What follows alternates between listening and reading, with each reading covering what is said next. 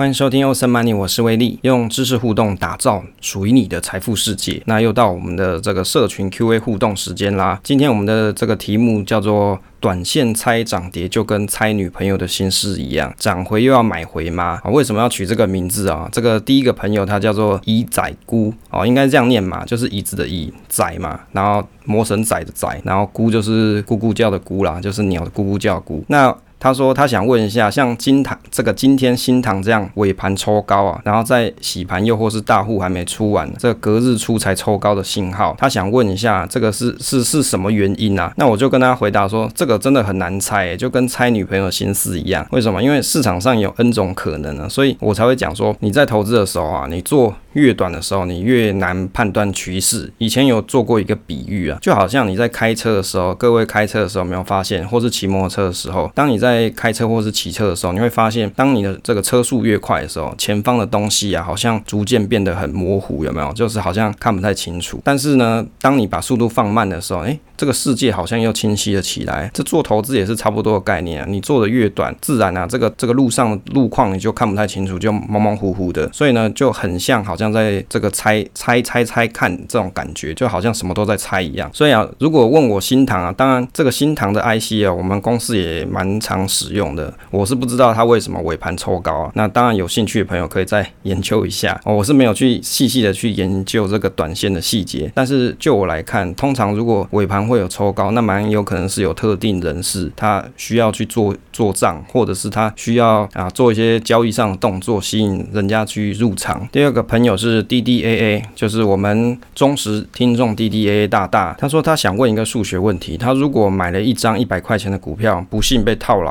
他想之后再做摊平，然后呢五十元的时候再进第二张，那涨到八十的时候他卖掉一张。因为这个交易规则是先进先出，所以他会把先把这个一百块钱的那一张卖掉，但是这个损益看起来还是负的，但是事实上他是不是有赚到价差？他说他问过很多人，但是还是不太懂，他觉得数学好烂。我自己是觉得啊，通常你在做这种交易的时候啊，你去想说哪个先进先出这件事情啊，真的很烧脑。所以一般来说做投资的时候，我都只会去想这个均价，当然均价就是所谓的这个，你可以去想象成它是一种成本价的概念、啊、你可以用券商它本身软体内建这个买入均价的概念去算也是 OK 的，假设你你是 以, 以这个为基础点的话。所以其实我比较建议啊，你只要去看均价就好了，其他都不要多想太多，因为这样只是很烧脑而已。第三个朋友是 Tina， 她有提到关于这个三龙啊，最近这个三龙的公司它有积欠上百上百家客户这个运费的问题，然后厂商还去痛批说这个三龙摆烂，不不给什么解释。然后啊，他就问我说，哎，这样还会不会再持续持有三龙？三龙是今年新建仓的这个价值投资的部分啊。那我会觉得，事实上这个是配置的一部分，就好像在一个投资 portfolio 这个配置里面啊，三龙只是占我的一个小部分，所以就很像你去买你喜欢买零零五零的人，你不是就是看中它可以分散风险的这个概念嘛？所以在做这个存股组合的时候，事实上也是一样的概念。除非如果这个公司它连续几季它出现亏钱是一个铁打事实出现的，那有出现这个亏亏，那可能我就会考虑不要先不要买了，然后别的新的钱呢就先去买别的我喜欢的公司，或者是买 E T F， 那也可能考虑把它卖掉，就算是我没有眼光。但是我是想强调是说，投资事实上就是这样，你没有稳赚的，只有想好策略再入手，不管你是做长线短线都是一样。那当然这个三农这一则新闻我有去看过，它所欠的这个费用好像也不是足以影响到整间公司啊，所以就是持续 tracking 就好了。第四个朋友啊，她是范小姐，就是吃饭的范范小姐，她有问到一个问题啊，她问到说这个 E T F 到底会不会这个泡沫化？关于这个 E T F 泡沫啊，就是让我想到我曾经买过一本书，叫做《指数投资末日》这这本书，她想讲的是说啊，会不会越多人去买这个 E T F， 参与市场上的投资人越来越多，结果导致这个公司的股价就涨了？那会不会导致说这个 E T F 或是基金啊？很容易让标的涨高，然后股价创新高之类的。那但是呢，相反的，如果有市场有风吹草动，那也有可能因为 E T F 的关系导致股价崩跌的速度超过以往。关于这个问题啊，之前我也有看过，像是财鼠兄弟他们有做过分享。就我自己的看法，我我认为其实是有可能有这种现象了，但是呢，就现况来看，好像没有这么明显。我比较观察到比较明显的案例，就很像是每次这个 M S C I 啊，他们会把一些公司列入，那如果他又把它剔除，之后啊，你就会发现说列入的时候跟剔除的时候，这股价波动就比较大。为什么？因为 M S C I 把一些公司标的列入的之后，就会有一些 E T F 它是 follow 这个 M S C I 的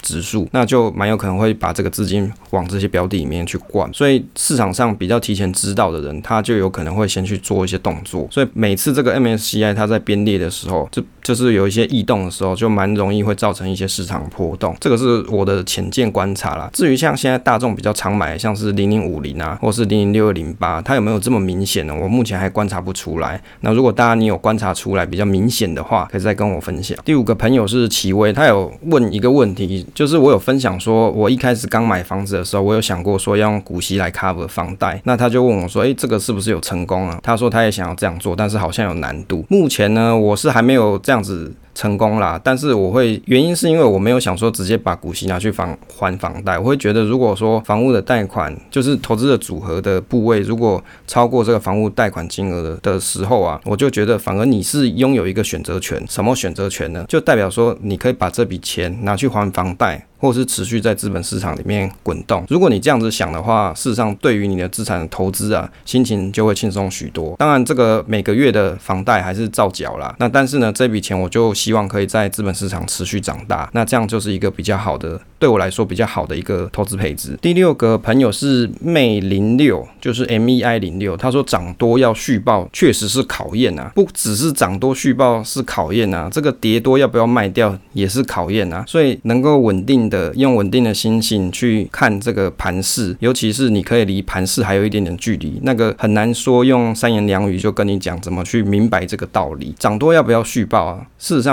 我自己的观点是说，如果我所持有的东西它是有价值而且持续的，还是比如说是一个好公司好，它还是持续的在做营收嘛，那营收也没有变差的情况，它涨多了我反而还不会想要卖，反而是有一种情况就是它莫名其妙变成标股了，这个这个时候我反而会觉得说，诶，市场是不是失去理性？如果失去理性的时候，反而 我, 我把这个涨多的部位倒给这些喜欢买这个这个涨高的朋友啊，那也许我还可以赚到一点点小小的价差之类的。第七个朋友他说，请教这个档数啊，投资的档数是不是不要太多比较好？它是波特喵。那我觉得他的问题也很好，一开始如果你是新手小白猫的话，持有的档数是不要太多啦。为什么？因为第一个你也没有那么多时间去看，第二个你也不熟悉到底要怎么去看，怎么是怎么去看这些公司它的财务状况是不是良好，它的前景是不是有足够的想象力让你可以持续持有下去。如果在一开始你还没有办法知道的时候，这时候你持有档数当然不要多啦。为什么？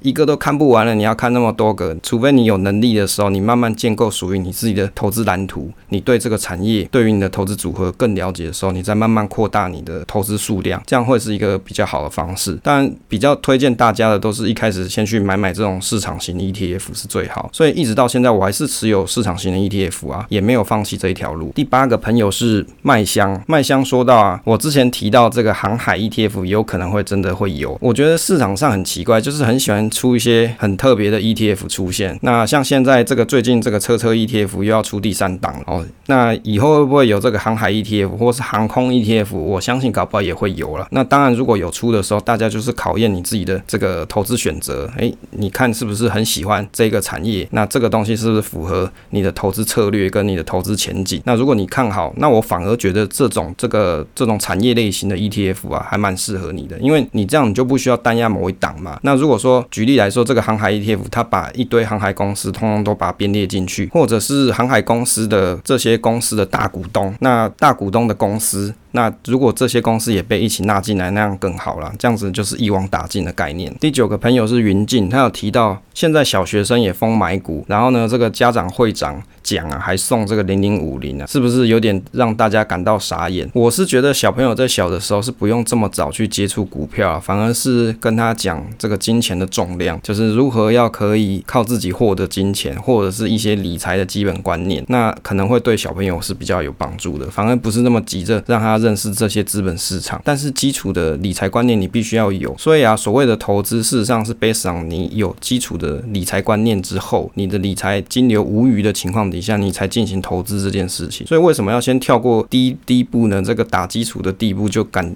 赶着要去后面做赚钱的动作，我其实是不得而知啊。那也许现在市场很热嘛，那很热的情况底下就很容易会有这样子的现象出现。那接下来就是欢迎一些新的朋友啊。第一个朋友他叫做长期投资，他说他自学投资有一段时间，越学越有兴趣，每天都很喜欢涉略与投资有关的知识，努力迈向财富自由。我觉得这个蛮好的，这个长期投资这个朋友啊，他跟我的兴趣就很像，就是你可以一直去涉略关于这个投资理财相关的东西，你会觉得这个知识满满嘛，然后就是越看越多，然后很有兴趣这样。那我觉得累积长久，你可能会对某些产业类型或者是某些投资的工具会特别熟悉，那是蛮好的。第二个朋友是 yiii， 他说大家好，感谢让他加入，他是从脸书过来的，那也欢迎他加入啊。就是有很多朋友他是从我的威力财经角的 F B 认识我的。好啦，以上就是这一次的 Q A 社群互动时间啦，也感谢大家的收听。那大家可以持续在我们的社群，不管你是喜欢待在节目群或者是我们新手小白猫群都可以，那也都可以跟我互动。那如果是就是综合群的部分比较是常常有的，我会去贴一些我所看的一些新闻文章啊，或者是我的一些研究资料会分享在这边。当然群上也有一些很专业的朋友，例如说像是证券啊、保险啊、房产啊、数位货币这些。那当然平常因为